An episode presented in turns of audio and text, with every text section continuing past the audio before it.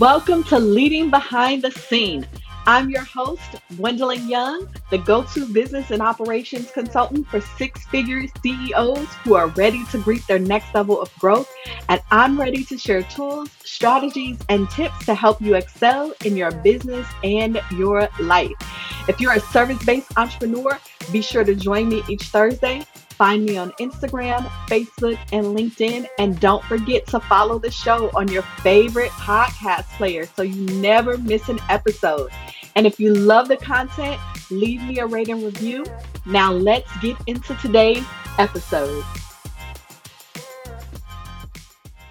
For today's episode, all about entrepreneur burnout, some warning signs and recovery strategies that we all need.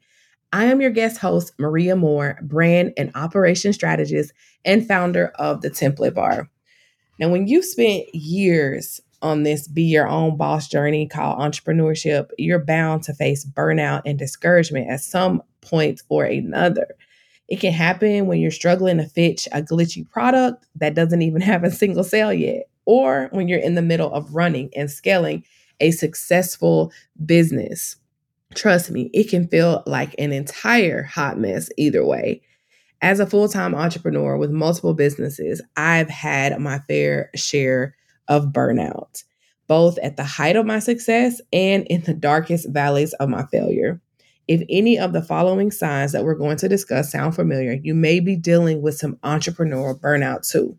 But don't worry, there are some not so obvious strategies to help you bounce right back and reignite the passion that you have for your business.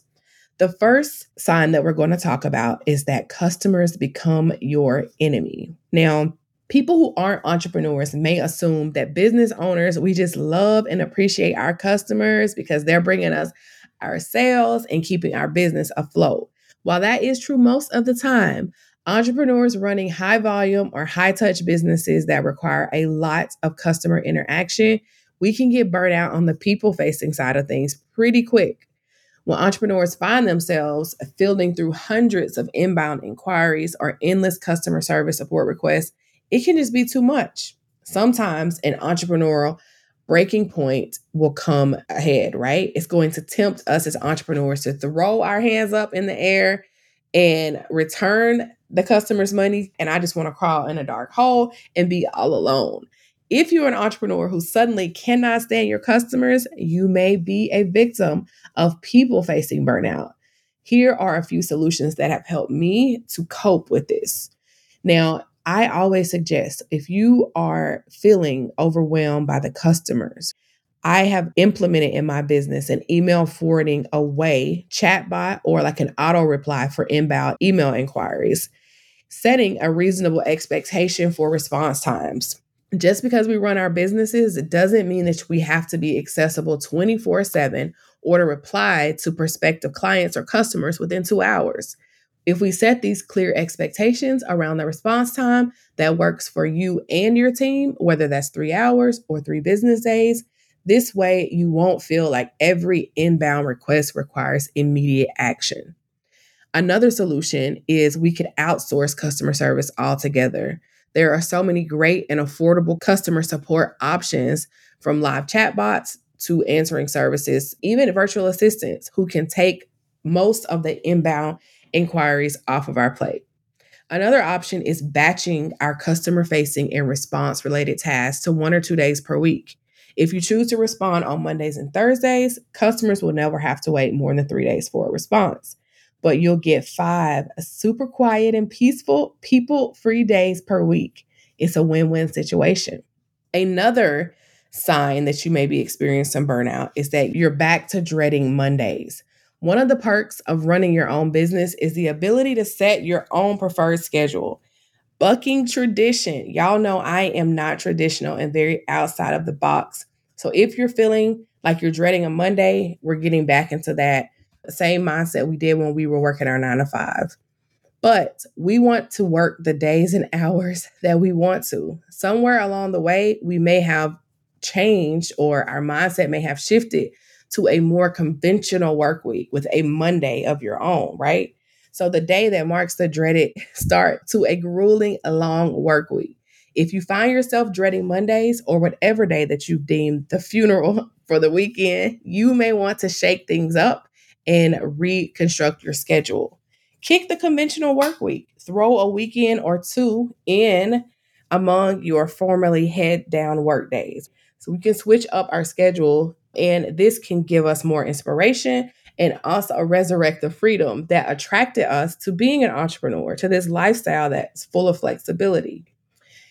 Another possible sign that you are close to burnout, you're serving a prison sentence with no parole. Freedom that may have once drawn you to the entrepreneur lifestyle is starting to leave you, basically, right? But once your business starts consuming your thoughts 24 7, 365 days a year, even in your sleep, you're dreaming about work, you may be chained to a prison of your own creation.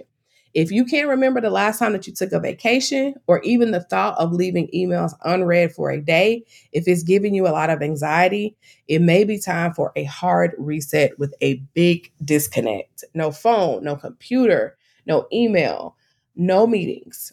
If your business won't allow you parole in a sense, maybe you have to escape on your own. But we're very fortunate that this can be done and simplified via automation. Automation is just a fancy word for making your own business run as passively as possible. So you can excuse yourself from the operational weeds. Different tools like ConvertKit, ManyChat, Typeform, and so many more can save you hours automating a variety of marketing, operational, and post purchase tasks. So we are not chained to every task in our business. Another sign of burnout is our everyday behavior becomes an addiction and then a vice. So early on in my startup journey, my body started behaving very differently, right?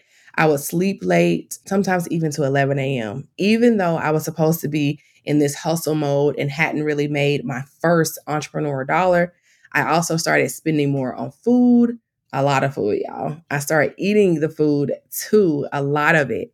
So one day after I went to the doctor, I caught a glimpse of that scale, y'all, picking up a lot of extra weight. I realized I was embarrassed by the life that I was living.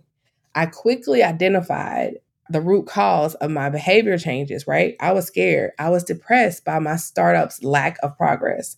I turned to sleep and food as more pleasurable, mind numbing distractions.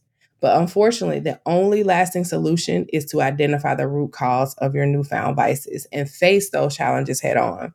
So, in my case, I also just completely recalibrated my schedule, starting to wake up earlier, working out each morning, and swapping my diet and meal times entirely. I also mapped out a daily to do list to ensure that my startup journey had enough structure to track my progress and hold myself accountable for tackling all these unwelcome challenges. So again, throughout your entrepreneurial journey, you will have to change your schedule from, you know, maybe waking up earlier to sleeping in later. I'm not saying that that has to be consistent, but you would need to adjust it depending on the needs that you have where you currently are. Another sign is shining new opportunities catch your eye. Sometimes too much of a good thing can be a problem, even if that thing is your business. Contrary to popular belief, it is possible to run multiple successful businesses at once. I have done it. Even more surprising is the fact that doing so can actually be a benefit for your primary business. If you find yourself gravitating towards new business opportunities or a side hustle, even a side hustle to your side hustle, don't write it off as an unnecessary distraction or a waste of time right away. Instead, consider why you are attracted to this new opportunity. Are you overusing one skill set and underusing another that's seeking stimulation? Sometimes I can be that way. I handle strategy and operations. I'm also a creative. So sometimes when I'm working too much on strategy and operations, that part of me who wants to design things will come alive. And I'll say, oh, I want to start this brand. I want to add this to my existing brand. So it really is a good idea for you to just reevaluate that. And perhaps you don't get to use your creative brain as much, but it's craving that attention, right? So, a side opportunity that enables you to exercise those creative juices that are just ready to flow may not be a bad thing. Another thing to consider is are you running away from a part of your primary business and using the new opportunity as escape? If so, it may be something that you can outsource. The new opportunity may give you or grant you the opportunity to escape some of the things that you're dreading that could definitely and easily be outsourced. So once we experience this entrepreneur itch that we all, you know, may have at one point or another to start a new project, it may not be a bad thing. Some of us are natural born creators who will always want something new on our plate. Utilizing multiple completely different skill sets can keep you engaged, inspired, and excited about each independent project while also honing diverse skills that can complement each other and make you stronger overall. You may be surprised by all of the synergies that come from your seemingly different projects. Another sign that we are going to talk about is let's talk about like LinkedIn social media, right? We open one of these social media platforms. Let's use LinkedIn. We click the notifications and instantly we realize what a mistake that we have just made. We get bombarded by an endless stream of positive updates, congratulations, milestones from your network.